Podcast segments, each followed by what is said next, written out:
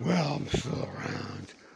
I've been, I've been actually uh, bedridden a part of the winter, a couple of hospitalizations for uh, stomach virus, couldn't eat for months. But that's not against the people. Well, it probably is actually, because everything I got, I got while living in a five by five box downtown Jamestown area which I think indicates to me that when clouds of dust and other things blow out of trucks and cars, and next thing you know, you got mosquitoes coming out of the scalp. It's uh, a bioweapon. And I made a post, and everybody was like, huh? Like they don't know that they're sick. I remember when people could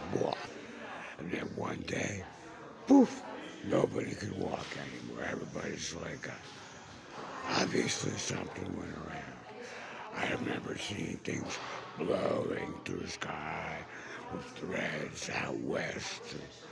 I've seen many, many cosmic plagues, many of them here. And recently, down here on 3rd Street, Jamestown, many of them were bioweapons in preparation for a rapid gentrification, which has happened uh, for 20 years, but everybody's dead now. That's against the people.